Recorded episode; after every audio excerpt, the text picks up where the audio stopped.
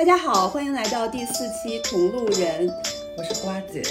我们上期的时候其实是约了瓜姐的好闺蜜程姐。我们在上期也提到了友谊这个议题。我觉得呢，友谊其实是分很多种的，有生活陪伴式的朋友，也有君子之交淡如水的朋友。那今天我们邀请的嘉宾就是我的闺蜜，我们两个之间的关系更像是君子之交淡如水的，因为上次我就在。我就非常的奇怪，瓜姐和程姐之间，哇，就是他们会吵架，然后会大哭。但是我和小轩之间呢，从来都没有过非常情绪激动的时候，做什么事情都是在理智的分析，平静的对待。首先，请小轩做一下自我介绍。大家好，我是这期的免费嘉宾 轩仔。我们现在还没有付费嘉宾，不要这样，万一之前的嘉宾要找我们收费怎么办？还有以后呢？对我，我们打算终身免费。好呀。我是这期的免费嘉宾加免费劳动力，现在，对我们同路人的 logo 就是小轩帮我们免费设计的。对，然后你说咱俩君子之交淡如水，这已经很很浓了，好吧？对，就是就是被用的很彻底。这样吧，我先去介绍一下小轩。小轩跟我认识有十二年了。一直保持非常亲密的联系，但是又不过度亲密，有时候可能两三天也不会发消息。但是如果有需要的时候，是不是？这已经很亲密了，两三天不发消息。他跟程姐每无时无刻都在发消息，也没有无时无刻，但是还是有各自的。但是你们也太粘人了吧？但几乎没有一一整天不发消息的时候吧？他要查一下。上次跟程姐一起聊的时候，就发现他们真的是太亲密了。我从来没有经历过这么亲密。咱俩是因为一住得远，嗯，二没有特别大的情绪波动，是因为我觉得是因为就是我们在身处就是彼此的那个自己的那个事情事件的漩涡的时候，其实就是相当于对方都不在身边，就等我们来得及就是奔赴现场的时候，其实。那个波动已经过去了，所以我们那一刻就是纯纯的，就是分享我这件事儿怎么以，就是怎么样一个前中后的一个过程。我们两个之间是这样的，有的时候可能可能是因为都会有一些理性的一面吧。如果当时真的是遇到了那个事情，就觉得远水解不了近渴，是不是会有这样的想法？就是说不定过来也扑不灭那个火。对，然后相见的时候基本上都是在回忆和总结。所以我的问题是在于你们是。每个人就是对身边所有人都这样吗？应该是，对，对，这其实就还是问题所在嘛。就好像是，即便我跟，比如说我跟陈姐，呃，看起来很紧密，但是也是因为我其实跟其他的一些朋友。也可能看起来是，比如说会需要生活，需要我看到的一些段子、一些笑话、一些吐槽的东西。但是你们可能天然是对任何人没有这个诉求，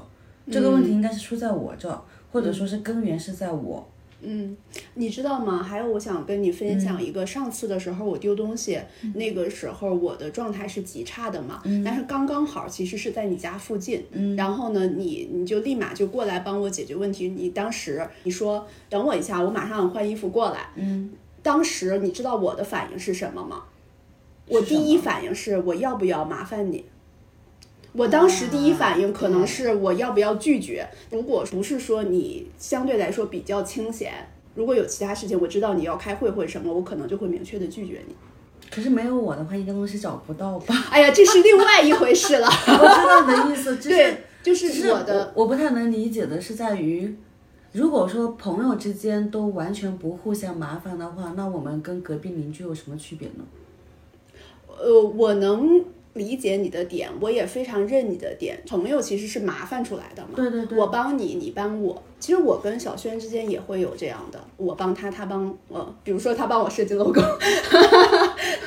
也是麻烦他再去，在他挺忙的情况下，他还花出时间来去做这个事情，而且他设计一个 logo 很贵的。对，也会有这些东西，但是会有一些界限感或者什么，我会觉得还是希望你以你自己的事情为重，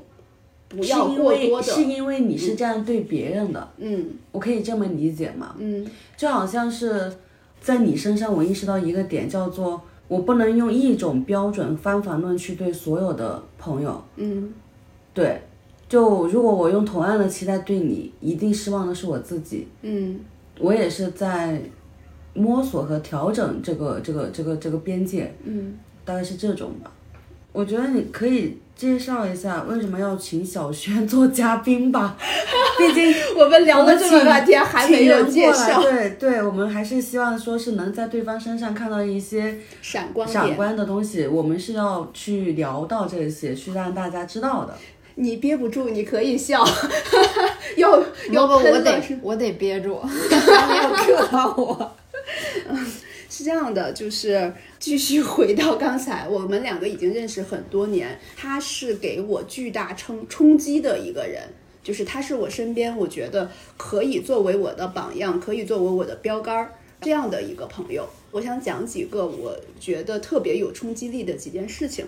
第一个事情就是她在怀孕期间练瑜伽，她给我发过来一张照片，她的嗯肚子已经非常大，显怀，估计要七八个月了吧，在练倒立。我都惊了，那个时候他发过来照片，我还发了一个朋友圈，我说我为我们的小轩点赞，就是太牛了，我觉得这一点。哇，你活的真的好正能量啊！这种难道第一反应不应该是这科学的吧？不，我就对觉得没事儿吧对吧？小朋友不会窒息吧？没有，那倒也不会，就是因为我相信做妈妈的敢这样，肯定是有自己的科学的理论的。当时我看到照片的时候，可能首先反映的问题可能也是这个，我会、嗯我有问过他但是发现对是其实是安全或者那什么的，我就觉得非常受震撼，这是第一件事情。然后第二件事情就是他，呃，为了进大厂，因为其实经历过一段低谷期。嗯，在一些公司的时候，包括可能有孕期的原因，当妈妈原因，大家都知道这个职场这个环境是对有宝宝的或者是怀孕的女性是非常的不友好的。在这种情况下，她有去准备一次又一次的面试，然后在这个阶段，她真的是付出了常人没有过的努力，这也是让我非常有震撼的一个事情。第三个事情就是近期，作为一个已经有了一个三岁、四岁、四岁孩子的一个妈妈，她在学习极限运动，滑板就是双翘板，那个其实是滑板里边的天花板。就就它有非常多的难度的动作，要就是跳跃，然后会很容易受伤。他在学这个运动，我就觉得我的天，然后导致我现在也有一点想学，也是因为他在学，所以说我对这项运动产生了一些兴趣，最近也在摸索当中，还没有正式的开始去学。感觉你说的这三个事情，其实都是他一直在学习。对，在提我升我。一会儿必须要把那个把我身上扣扣的这个高帽一个一个的摘下来，就是祛魅，就是摘掉你对我的这个滤镜。那刚才也有提，也提到了，嗯，从他的身上我们看到了就是学习、努力。然后我个人对学习这件事情的理解其实是这样的：我们在学校当中的学习，其实是有不管是老师也好，家长也好，去推动你去做这个事情的。可能在那个阶段，所有的人首要的，甚至唯一的目标就是学习。你去做任何事情，只要与学习、与考学无关，可能都是一些没用的事情，在他们看来。然后那个时候的学习，甚至一些学习非常好、非常优秀、年级全校排前几名的人，他都没有意识到学习的意义到底是什么，为什么要去学习。所以说我其实想说，我们进入到社会当中的学习，才是真正的自己认识到、意识到他该怎么去做，他的重要性是什么，以及就是真正的是自我内心驱动的学习。所以我们这一次想聊一些进入到社会之后的学习层面的东西。小轩能跟我们去分享一下，在大学出了校园之后，有哪些技能？我说的是技能，是大学之后才学会的吗？其实反而学的是一些逐步解决问题的能力，都是一些认知上的能力的迭代。技能上的东西，不能说它对我来说没有特别深刻的一个追求吧，只不过就是可能就是对我来说，我的工作在技能上的这个要求，它在某一个阶段，在我所处的这个方向上，它其实是足以应对解决问题的一个工具了，已经形成。就是我可能，比如说手绘，我不需要就是手绘的跟某某某手绘大神、艺术家一样，我同样可以解决工作当中百分之八十的问题了。所以我也没有必要把它精进到百分之二百，所以反而是在我的工作当中，百分之八十的精力，它其实是在解决，呃，人和人之间的沟通，然后复杂问题的拆解能力，这样的一些认知和框架的一个升级，就是尤其是到社会当中吧。这个这个点，其实上次帮你找东西，我跟陈姐有聊过这个问题，就是我们认为成年人他都有解决问题的能力，嗯只不过就是说解决问题的能力也分高低，也分是否全面。比如说小轩这种，我听起来就像是你有了这个认知之后，它能应用到工作，应用到生活，应用到可能你去学习一些这种，比如说像比较难的滑板，我可以这么去认知吗？就像是工作里面的、生活里面的很多的事情，它都是变成了手绘的一种能力。嗯但是事实上，核心还是在于你有了这一套底层的逻辑之后，嗯基于你应用的工具是手绘，还是滑板的那块板子，嗯还是画眉毛的那根笔，嗯，还是穿衣服的那个手，其实都不重要了。我可以这么去理解吗？就是我觉得我对于生活上的这个学习，包括认知，它其实分为两部分的。因为刚才我们在闲聊的时候，他问了我一个比较具体的问题，就是第一件事就是，呃，生活上你为什么对这么多事情感兴趣？你又想学这，又想学那，就是从我们两个认识十二年，他就给我捋了一下，你学过声乐，嗯。然后学就是写字、写大字、写书书法法，然后自己本身专业就是设计类的瑜伽，然后一练练十年，工作之后又学滑板啊这个那个的。其实我自己当妈妈之后还上过很多七七八八的别的课，但是可能就是没有像大家看到的那么具象化、系统就是系统化的一比如说个东西。嗯。比如说会上嗯妈妈哲学课呀这样的一些东西，然后他就是这个是就是生活向的，然后另外一个就是他就说你在工作上精进的时候是怎么学习的，然后我刚才其实有仔细的思考了一下这个问题，就是我在工作上这这个东西。我其实已经通过就是社会工作十年当中，我已经把它内化成我的生活习惯和工作方式了。我不会刻意的学习，就是每当我在街上、我在家里，然后在看电视、在看视频，然后甚至在上厕所的时候，我看见一个好的设计，然后一个我认为就是比较有意思的东西，我不会动手把它给内化。就比如说我拍下来、留存下来、整理起来，这已经变成了我的一个机械化的记忆了，它不需要去刻意去做，已经经年累月的形成了一个我的生活习惯。所以这这一些些我觉得是点滴的生活习惯，它都变成了我工作的素材，然后源源不断的就是支持着你的这个工作往前走。在做设计这个工作的时候，它确实是需要一些灵感的累积，然后在某一个就像就像是你的衣柜，一定要有丰富的衣服，才足以支撑你到各种场合去变换不同的造型。就是我觉得做设计是一样的，就我已经把就是收集设计灵感的这个能力内化成了我的这个生活方式，然后同时我的这个工作以外的所有的兴趣，都源源不断的提供给我这个本体的工作一些灵感和素材，大概是这样的一个原理吧，我觉得。所以总结来讲的话，你认为你在工作层面的不断的学习，其实是已经把它生活化，对，把它放到了生活里面的各种的琐碎的片段、琐碎的时间、琐碎的细节里。对，这个这个我非常能理解。就像之前我对我们公司很多人的要求都是说，你哪怕跟我说你要请假去展览，请假去看电影，请假去看剧，我都非常的支持。请假去旅游，不会扣任何薪资，你就去。因为我认为做这个行业的，或者说大行业，其实都是输出美的东西。从事大行业，如果是跟美相关的，你是一定要有生活的。所以我就突然非常理解为什么小轩可以去学滑板、学瑜伽、学书法、学声乐。就哪天你跟我说他学架子鼓、学学任何，我不奇怪。对，因为这是这是通的，他的工作和他的生活基层，在我看来是这条路是通的，甚至上升的通道有无数条，只会支撑他每一条路都在走到更好。对，然后其实，在学习这些看上去毫不相关的东西的时候，它会激发人的内在的一个就是非常非常原动力，就是对于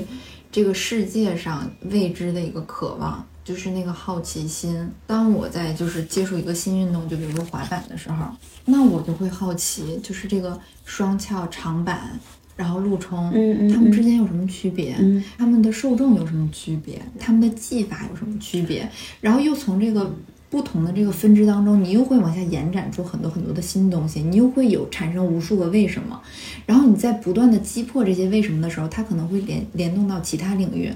你发现它的底层逻辑是互通的。其实小轩在聊天的这个过程当中，又给了第二个点，刚刚第一个点我已经说了嘛，就是他的生活工作其实是打通了的。嗯，第二个点其实是在于他的学习方法的分享嘛，是基于一个点找到那个面。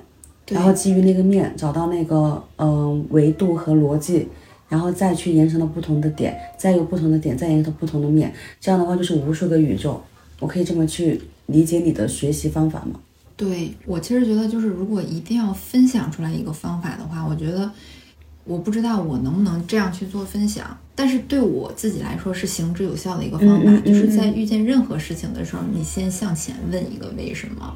就不是说。具体的事情拿来到你手里，你就是接受它。嗯，就比如说，哪怕是你递给我一个矿泉水瓶，那我可能首先脑海里想象想的样子，矿泉水瓶为什么长这样？你去往前推，它那个原知识，哦，就是哦，水是什么样的一个东西，然后这个包装又是一个什么样的东西？为什么这样的造型，然后方便于水的销售和存储？它就会联动出来一大堆。所以我的底层逻辑在处理任何问题的时候，都是向前问一个为什么，然后再去回答这些为什么。就是回答这些为什么的过程，就是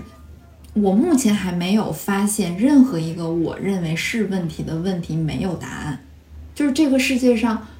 哦，你好适合给知乎做广告，就是问题没有答案，这倒是事实。对，就是没有任何一个我问出来的为什么，在这个世界当中我没有找到答案。当我有一天真的问出一个没有回答的为什么的时候，那我可能会真的找到了我生命的价值，我就会咵的一下投入进去。就是现在没有，就是这个智慧是太多了，就是这个社会上那种人提供出来的智慧太多了，那我也只有资格去问为什么，然后且得到别人的智慧来滋养我的生活。嗯，就是这样一个过程。如果要是想让自己迭代的更好的话，就一定要去追求再向前一步的为什么。然后它这些所有的为什么会联动起来？然后我觉得你刚才说那个问题，它那个那个形容特别好，它会形成你个人的一个宇宙，你个人的一个价值体系。因为你在点到面的这个路上的时候，你其实是有了自己去足以支撑你的一整套的底层的逻辑性的方法论的东西。而这个东西的话，它像是玫瑰下面的那个树根，它可能能往下扎更深，吸收更多的水，吸收。甚至可能不是这片玫瑰园的水，而是这个整个花园，嗯，整个地球，整个有土壤的地方。对对对对，你就看你自己这个为什么能回答到那儿了，嗯，或者说你能看到哪个层的为什么？对，我我觉得，呃，刚才小轩说的两个点，一个是好奇心，一个是为什么。有的时候我们可能自己没有意识到再去问为什么。呃，但是大多数能够产生让大家去主动学习的一个点，一定是好奇心，一定是想去探索、求知欲，想知道为什么。我其实会有一个疑问或者是问题，就是从我个人的角度，我也有很多的好奇心，我也很想去学很多有意思的东西，我很想去探索。但是在这个过程中，就遇到了一个问题，我没有那么多的时间和精力。人的精力是有限的。就比如说现在我既想去学滑板，我我又想去学游泳，然后我还在跟朋友每周两次的打羽毛球。我已经觉得在运动这个事情上已经耗费我很多的时间和精力了。虽然这是我喜欢的事情，但是我一旦在这上面花了这么多时间，那我可能就没有其他的时间去做别的事情。我其实很想知道，就在时间上边，就是你怎么样去平衡这些，或者是说让自己有更多的时间去问更多的为什么，去满足自己的好奇心。我觉得这个问题就是跟我有了小孩之后思考的一个问题，它是异曲同工之妙。就是经常会问职场女性的一个问题，就是你的工作和生活如何平衡？我觉得归根到底，它是一个时间管理的问题。我的观点是，就是我觉得其实你要是想做一件事儿，它总能做得好，只不过就是鱼和熊掌在同一时间不能兼得。比如说小孩子。你去去看孩子的那个儿童发展心理学，他在某一阶段、某一阶段、某一阶段，他是阶段性的，就是波动。他有的时候是需要你跟他建立亲密关系的时候，有的时候他是需要一个偶像的人物，然后去带领他成长的。当他需要亲密的时候，你可能要适当的就是放一放工作。那当他需要一个就是女性偶像、女性模板的时候，你要给想要给他树立一个正确的妈妈的那种就是。期待那种社会形象的话，那你可能就要适当的放一放这方面的东西，在这一刻投入到全情投入到工作中，它本质上是一个时间管理的问题。所以我觉得，工作和生活不不是不能平衡，只不过就是鱼和熊掌不能在同一时间兼得。然后其实我们刚才说的那些就是啊兴趣啊爱好之类的，其实我我就都像是一个怎么说呢？我都像是一个。有点一瓶子不满半瓶逛的状态。我的底层逻辑是我我要把这个东西的逻辑弄明白，它的这个底层的这个运作方式和技巧弄明白。然后当我把这个事儿就是弄明白之后，就是它的这个原理方方面面弄明白，如何操作弄明白之后，我可能就不会投入到那么多的时间了。就比如说游泳，然后我也会了。然后也也可以，就是有有几种泳姿，那我也不会就是天天去游。但是就比如说有十个爱好的话，你想要投入两个长时间坚持的，然后有几个爱好你是啊偶尔去做的，这个时间是可以平衡过来的。不然为什么会有花呗？不然为什么会有分期付款、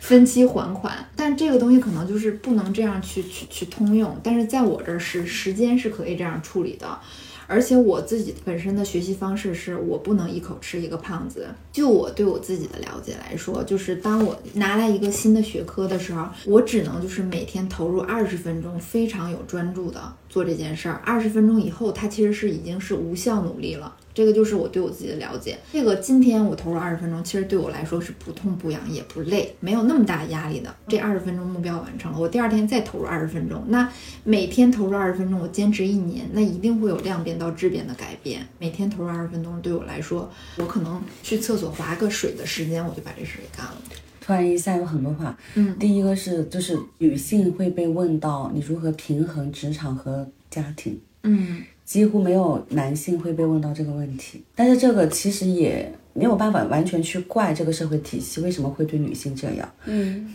从生理的角度，女性确实更容易在家庭上面投放更多的感情和时间精力。对，这个是出于母亲天然的这个东西，这个没有办法去说。然后刚刚说到时间管理这个，我非常的认，就是所谓的。一天能做多少事情，其实是取决于时间管理。但是还有一个很重要的一个点，我相信小轩是有，只是你刚刚可能没提出来，叫做切割的能力。嗯嗯，你在二十分钟学 A 的时候，你不会想 B，甚至你在二十分钟做工作的时候，你不会想着孩子。嗯，二十分钟陪孩子的时候，你不会同时还想着工作。是的，我觉得这个这个很重要。如果说到时间管理，有太多的数的东西可以去跟大家分享了。比如说，七点起床不够早，那就五点半起；五点半起床不够早，你就像张张朝阳那种四点起，一天睡两个小时。这都是可以用时间去解决的，但是真正的我觉得是在于说你是否能沉浸式的去把你分配给这件事情的时间利用好。为什么谷爱凌那那段时间被大家那么的讨论？她妈妈的一个教育的理念不也提到，当她上午去学习的时候是不会想滑雪，当她下午去滑雪的时候是不会想学习，所以人家才能既学习好又滑雪好。嗯，那同样的对于我们普通人来讲，我们很难做到说。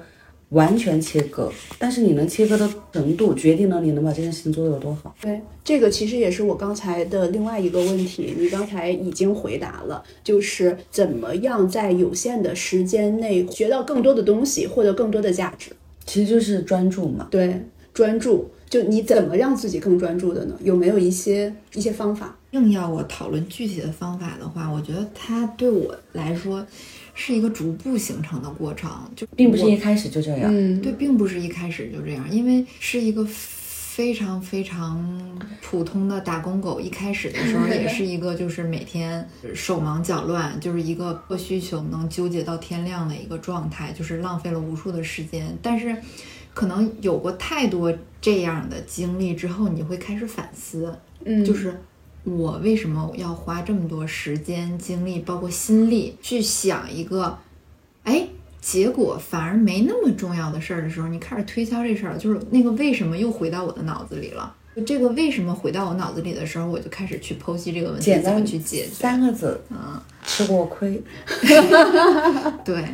糟糕的事情经历多了，总会增长一些，就是生活带来滋的智长一些慧。智慧。对嗯对对。至于为什么能专注的去学习和工作做好，我觉得也可以简单的三个字，叫做得到果。就是我们是这个，我们是这些行为的利益既得者，对嗯所以我们才能更专注。对，还有一个就是比较具体的，对我自己来说，就是我就练了十年的瑜伽嘛，从一二年一直练到现在，嗯我觉得它就是术层面，就给了我一个就是专注的一个路径和方法吧。它会有一些行之有效的身体的控制的办法，让我的头脑回归平静的一些路径。是那种什么头悬梁锥刺股，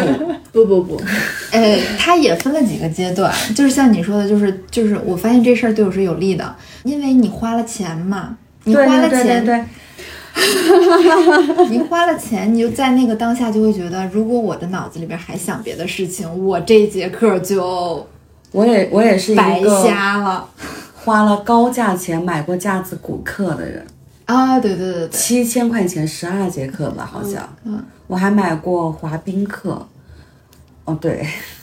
对就是还买过那但是大量的，呢但是私教课架子鼓课你有学完吗？然后没有滑冰和架子鼓都没有学完，但他们没有学完是因为我后来就做了腰椎的手术，嗯，所以这两个需要动到很多腰的这种，我就没有再继续了。所以说这个时候就是请老师、请领路人，或者是说教练也好，这样的人都是我们的同路人。不是这个，这个其实它有的时候是有一定意义所在的。有很多人会在质疑，哎，这个事情我可以自己去做，比如说健身这件事情，有人自己去练，自己去跟着视频练，然后有很多器材，器材上面也有图案指示，告诉你怎么用这个器械。那还有一些人就一定要请私教，它其实它是有两个不一样的意义所在的。我觉得对于小轩来说，我所知道的，他很多都是有在请一些有外力去帮助的，去学习这些东西。不不不，不是不能这么说，我们要换一个词，叫做嗯更合理的资源利用和匹配，更合理的就是整合。用利用时间也好，就是可能请私教也好，或者是请不请私教，我去健身房，我可能要两个小时才能达成这个效果，但是请了私教，我只要一个小时。对对，甚至这个也是我有很长一段时间私教是到家里来，嗯这样的话，我其实路上路上路上的时间这种，包括我自己也会更愿意去做。对你有没有发现，其实到了我们的这个年龄，我们也不算很大了，就是有的时候会更愿意花钱去买时间。买时间和效率的最大化吧。你愿意花钱买这个时间，然后是因为它在这个最短的时间内带给你最高的就是获取信息的一个最大效率。嗯啊、刚才瓜姐说的，你请一个小时的私教，可能顶你自己练两个小时。在我看来，它可以顶你自己练十个小时。是这十个小时对我来说太珍贵了，比那一节私教课的钱珍贵的多。然后它又不一定卓有成效，有可能我自己练十节课，我不仅没有达到我的目标，我还受伤了。还有可能把肉，比如说肌肉我就见撕裂过斜方肌练的特别大的，对对对对，嗯，所以就是在专业的指导下，然后就是花一定预期内的金钱去购买最专业的知识，然后把你的时间利用的最有效率，嗯，是有必要的。我我我我想说，呃，我觉得我们应该辩证的看这件事情，就是像有些人，或者是说我们从一个角度，就是时间成本这个角度，觉得就是请私教什么的是好的，但是有一些人他其实可能更愿意去自己去探索。就是我通过各种各样方式找资料、看视频，然后去学习健身知识，去学习什么。但是这个我们也毋庸置疑，就是因为有些人他享受探索的这个过程，自己去当自己老师的这个过程。但肯定是就是说，在这个比如说老师带你之外，如果你想要在某一方面更精进的去深扎纵深的知识的话，你是不是要投入更多的时间，就是老师之外的更多的时间是这样的，就是还是要看自己对这件事儿和这个项目以及你这件事的目标有没有在你的预期里。在我的认知里面，真正去爱一样东西，你一定是付出了痛苦，付出了精力，付出了心力，付出了时间，你才配称得上是爱。嗯，那同样，我只能说，小小轩可能就是很博爱吧，也也可以这么去理解，或者说你很容易去对一样东西，特别容易产生就是对这件事儿研究为什么的热情。因为我我其实是一个双非大学毕业的，然后我自己本身就是在上社会当中之后，就是尤其是来到现在的这个工作环境，然后包括跟我们现在所有的就是我认识的朋友，我都觉得大家哇好厉害，在某一段时间内，我就会有学习恐慌、恐惧，或者说是怕被我要研究你们为什么这么优秀。不不不不不不，对我就会有那个，就是又背后那个问号又出来了。他们是怎么成长的？他们平时怎么学习的？然后我就会觉得，那我头些年干嘛去了？然后所以就是说，在这样的一个大的逻辑的一个背景下，就是一遇见我看不懂的东西，或者说这个东西，首先它会激发我的兴趣，之后，然后我发现它背后有很多我看不懂的东西，之后我就会立刻投入时间和精力去把它背后的运作方式搞清楚。呃，我想剖析的再深刻一点啊，像刚刚其实又提到一些很干货的东西，就是他是如何保持着这种学习的劲头的。刚刚提到了他是比较容易对新的事物产生一种感情的链接，不管说是博爱也好，还是说上头也好，都可以。但是其实背后有一个核心的心理上面的东西，我可不可以理解为你其实是遗憾过自己最初的大学的？是的，包括就就像我一样，为什么我会有名校崇拜？你知道吗？我我我超级有我对。对，就是我对很多男性就是会有这种天然的上头，也是有这个背景在，因为我的学校也不怎么样。嗯，就其实归根结底是我们曾经对于自己的学习是不满意的，或者说是对于自己经历过的学校，在主流社会里面，我们是知道它是不行的，我们也是知道自己如果不去努力，其实没有办法跟你们这样的人，或者说是怎么说呢，就是我们需要在社会社会上面去不断的学习，来弥补我们曾经的高考失利，或者说是曾经的不学习。曾经的遗憾吧，对更多的是遗憾会遗憾自己当时在那个就是智商、体力都非常非常优越的时候，为什么？对，我们在干嘛呢？对，我也在想这个问题这时。间去哪儿了？然后就会在后续的时间里，就总想着就是把它给补回来，就是想要把自己就是我应该吸收到的东西，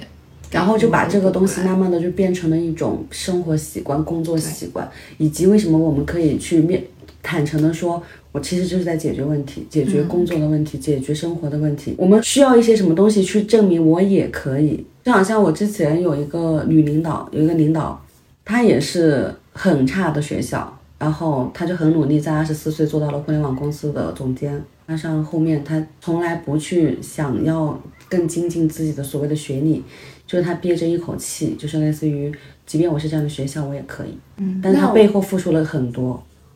我在想一个问题，就是我为什么会是现在的这样的状态？是不是就是因为我其实从小没有经历过特别大的挫折，就是一些嗯不让我觉得特别遗憾的东西。不，我觉得我跟小轩在这一点应该很像。我们不太好的学校对我们来说不是挫折，嗯，对我们来说只是遗憾。之前连遗憾都对于我来讲连遗憾都算不上，因为我可能没有经历过小轩，呃，从从低一点一点往高，我是属于运气比较好。我一我一大学毕业就进了比较好的行业，一大学毕业就进了所谓的大不大学毕业一两年吧，就进了所谓的大厂。但是这个你你说它是遗憾这个词也是 OK 的，只能说是我本可以更好。诶，我这个点是对的，就是我我甚至。在我创业最开始的时候，我也想过，哪怕我的学校在北京都行，这样的话 好歹还能有一些同学啊、学长啊什么之类的。但是我并不是，我没有遗憾，我只能说，我明明可以更好。我的，我不是这样的，嗯，我跟你好像是反的，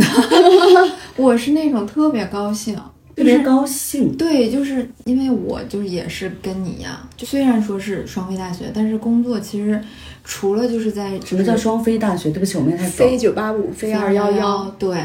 就是非重点大学吧。但是我的点一直是属于那种新鲜的，就是觉得我看周围的人谁都特别好，特别棒，然后我都想把他们的东西吸收过来。就是一直处于一个高度的一个发现的一个心理状态，因为我我大学毕业之后就是也是进了一个当时就是还也不是当时现在也是一个就是很好的一个设计公司，然后这个设计公司就是往互联网输送了很多就是优秀的设计人才，明白明白。然后当时就是在这个设计公司里，我就觉得所有的人都是闪闪发亮的。我现在回忆我当时那个状态，我就像一个八爪鱼一样。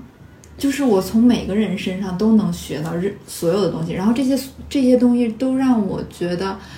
它滋养了我，然后我对这种感觉很喜欢，很喜欢，对上瘾。然后我就会比如说在跟任何人相处的时候，我会善于发现这个人他什么东西特别强，然后我去研究这个内化，嗯，会上瘾。这个跟我刚刚聊的，嗯。好像没有什么反不反，我只是我只是说每个人的出发，就我俩即便看起来路径有点像，或者说是起点有点像，但是外显出来的和内在的，它可能还是有不一样的地方。对，但是可能就是外显出来的这个框架和解决问题的这个。框架是一样的，是一样的。对对，他但是就是现在来说，就是之前会刻意的练习这个框架，现在然后现在已经可以变成机械运动了，生活对机械运动了。嗯。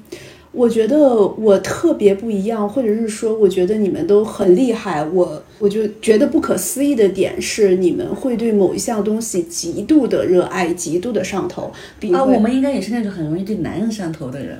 但但是但是他会有一个会有一个会有一个曲线，就是上着上着，哎，不好意思，我我不好意思，告辞告辞，我走了，就这种感觉，对对对对，就是，喂。好，再见，拜拜。我打扰了。对，就是极其我我不明白我为什么会没有那么的，就是容易上头。就比如说，为什么要都一样呢？不不是说都一样，我只是说现在想很想知道我的底层逻辑是什么，但是我现在不知道，请你们帮我分析一下。就是比如说你追星，你是非常上头的，我从来就没有喜欢的明星也好，就是特别喜欢，我顶多是觉得哎这人还不错。或者是说，比如说你对吃的东西的热爱，你为了吃，你为了做这顿饭去做这样的表格，去梳理，去起名字，然后你会去分析这家餐厅的 这些一些就是它的历史，然后它这道菜是怎么回事等等这些。对于这些东西，我就没有过。我就在想，哦，我最大的爱好是什么？我可能也有去学习一些东西，运动方面有打羽毛球，我还蛮喜欢蹦床的。我也在想去学滑板，就觉得这个东西挺有意思的。然后我之前也是学会了学了游泳，学完游泳我学会了之后，我没有想我再去学自由泳，我再去学什么，我就把蛙泳学会了。然后之后就再也没有进过泳泳池，就是是这样的状态。你这还要感兴趣的事情不多吗？但是没有没有那么的上头。他其实问的问题是叫做深沉浸。为什么为什么我没有上头的东西？对我没有沉浸其中的东西。包括我练瑜伽，我我俩练瑜伽的时间是差不多的，但是我对瑜伽这个事情就是可能会存在，只是在体式上边，然后呢也是断断续续的，而且瑜伽这项运动对于我我来说是可替代的。假如说我今天不去上瑜伽，我可以换成骑动感单车，它同样能够给我带来激情，带来就是啊，你这样的舒人畅的东西。可是你这样的人在感情里面才比较好玩吧？就是有一种嗯，所有的都只是我的玫瑰花，我今天挑 A，翻牌子是吗？对，就会有这种感觉啊？为什么不可以呢？不像我们可能就是会对这一朵玫瑰花付出很多的心力，浇浇水浇浇的太多了，然后就枯萎了。对，最后我就会发现啊，也不就这样嘛，那我们再画一朵好了。就比如说还有它有看书花园，对对对对，你有个玫瑰花园啊，就就是还有就是看书什么的，我会觉得哇塞，我想看的书太多了，我要看哪一本是 会这样，你知道吗？选择的问题还是不会上头的问题，不会上头，就比如如说你，你选择你，你也会看书，是不是？你可能在对某本书上头的时候，你可能会熬个通宵把这本书看完，啊，对，有这种可能是吧？我不会，哇，那我太多了。我最常见的不会通宵把书看完的，一般会是悬疑类的，嗯。呃、还有就是快到结尾的，嗯，还有就是这个题材哇，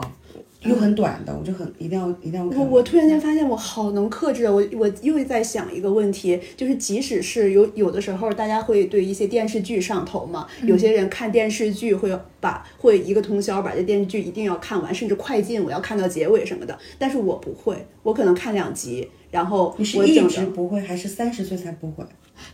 我好像一直都不会，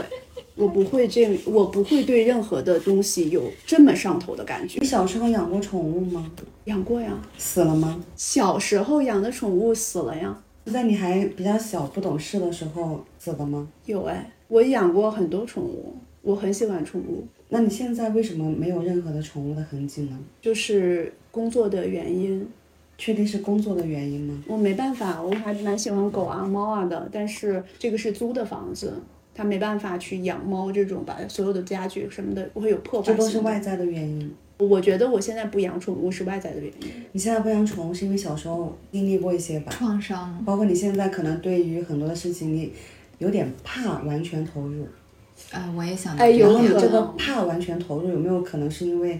曾经完全投入过，没有得到过好的反馈呢？我现然后在想不到，且被中间很痛苦的斩断了。哎，我现在都在想，所以我就在问嘛，关于小时候的宠物是不是死的比较惨？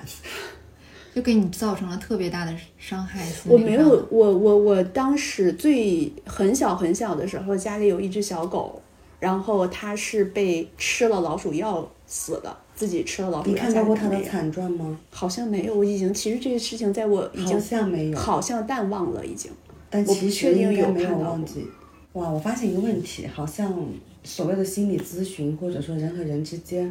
不一定我现在好想哭，被你问的，你知道吗？不一定不一定要我有多么的专业，其实啊，我真的现在鼻子好酸。说出来，你如果愿意信任我，嗯，我是能帮你去看到一些东西的。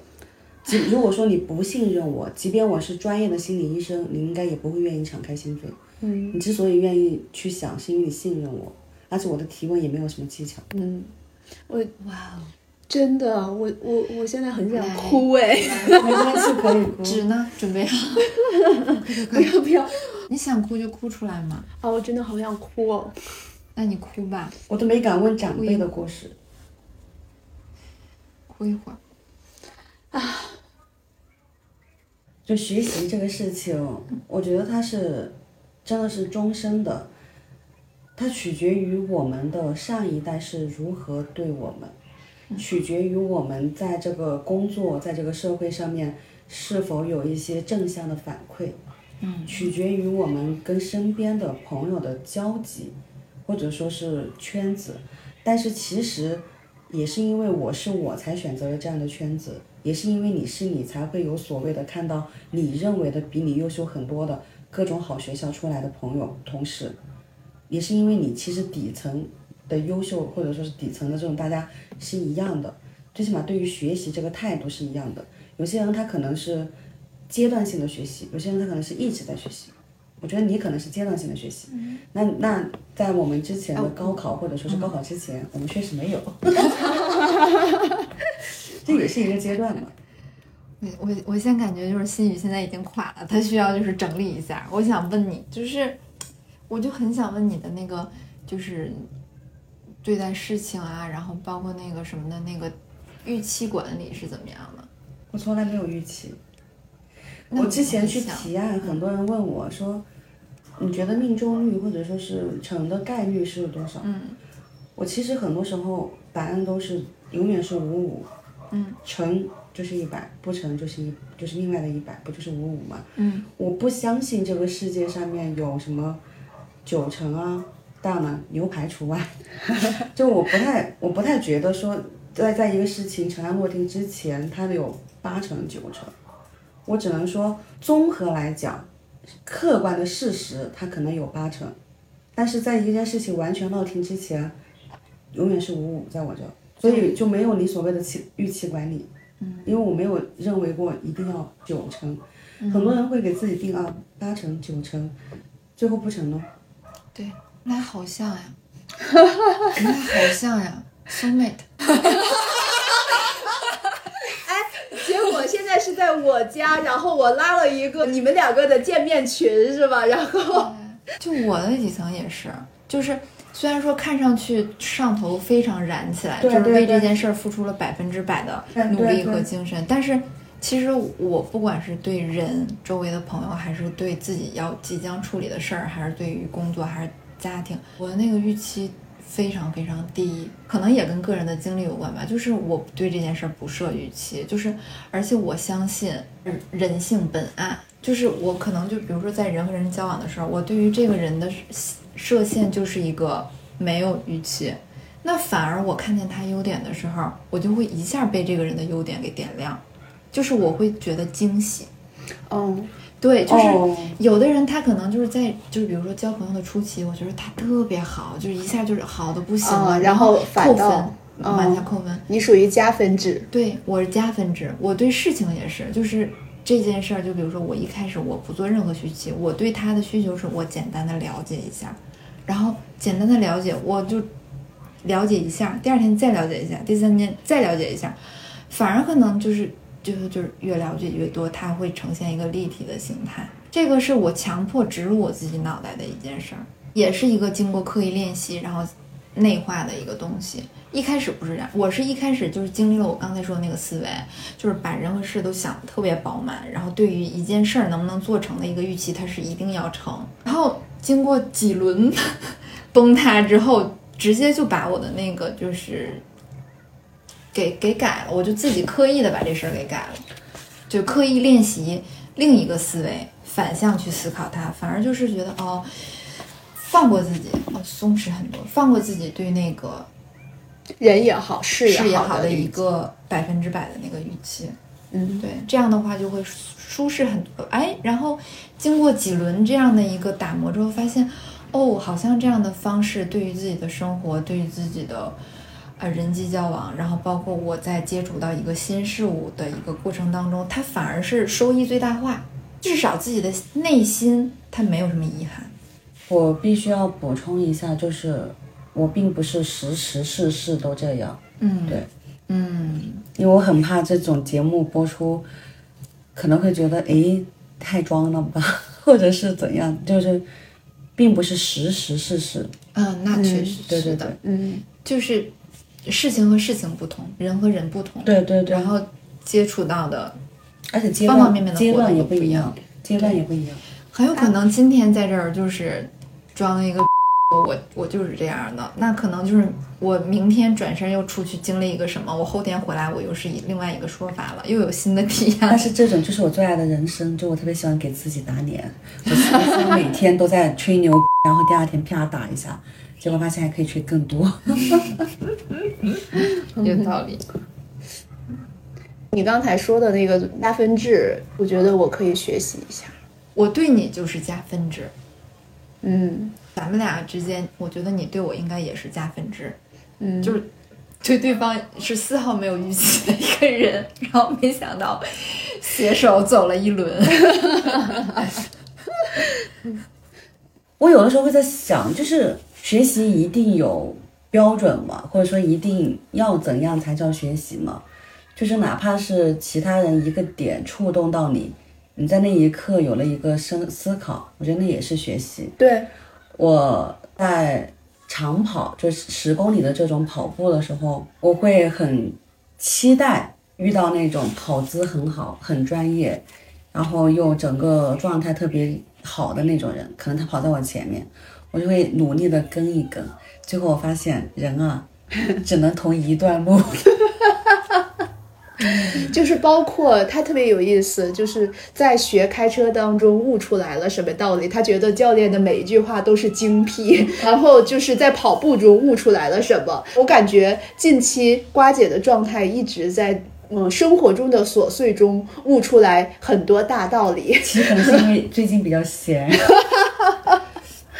我觉得今天其实差不多吧，因为你。最终想回到想 Q 的那个点，就是希望大家都能保持一个终身学习的一个态度吧。而且我觉得终身学习的这个，除了说从书本、某些专业领域的老师，比如说瑜伽老师、健身的老师、羽毛球的老师这些这些某些专业领域的老师，第三层我觉得可能是身边的每一个人。其实第四层又回到了我们这个播客的一个大的主题，就我们认为。每个人他都有被学习的五分钟，被学习的五个点。那么这些人综合起来去组建我们的终身学习这条路。嗯，我觉得我们呃，关于学习这个点，我还想提的一个就是，有的时候并不只是去看书，去所谓的狭义的学习是学习。或者是说你从中，嗯，你去学瑜伽也好，学滑板也好，可能你的成长是在于在这件事情上边，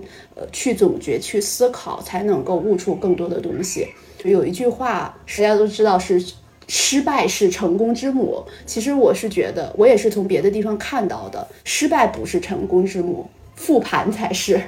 就是你要在失败中，或者是说你要在这个事情中看到了本质的东西，去总结了一些经验，复盘了之后，你才会有一些提升，才会有成长。那我其实觉得，就是也还可以说成，就是学习的目标是什么呢？可能就是都是为了让自己更好吧。然后让自己更好呢，它其实不局限于外在的更好，而是就是内在的更丰沛。你跟昨天比起来更自洽了，不，这这不是那个 杨什么那个博士，就是每天问自己比昨天更优秀了吗？不是，就是我我觉得不是用优秀，我觉得不是学习学习的目标不是为了优秀，学习的目标是我在 share 这一切，我在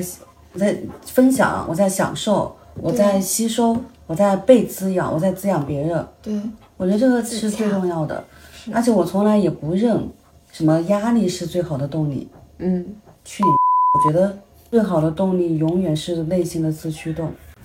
嗯，而不是压力。嗯，对。其实你说的内心的自驱动，跟他所的所说的好奇心是一同一类的。就是是就是因为我从内心觉得我这个东西有趣、好奇，然后我去学习它，它我才不会有外在的那些压力，我才会乐在其中，我才会有正向反馈。对，有了正向反馈，我就会继续。一直在想要就是尝试，就比如说咱们在聊的这个东西，我我一直尝试就是把“优秀”这个词儿给。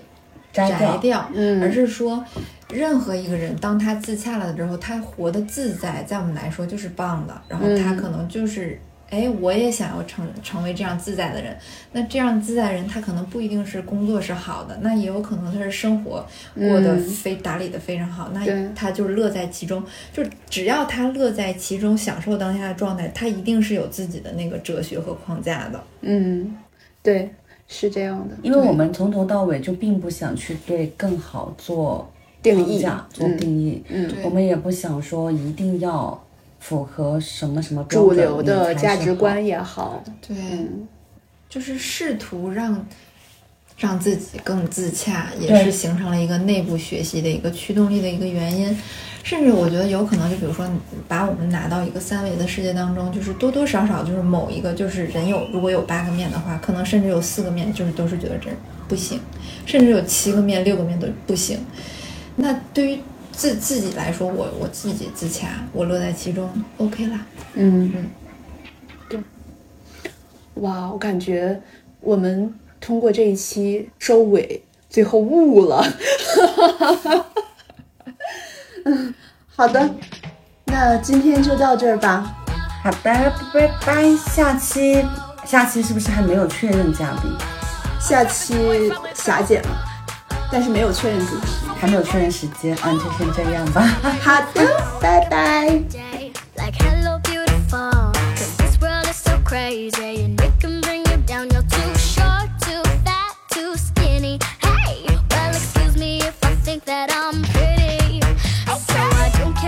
say.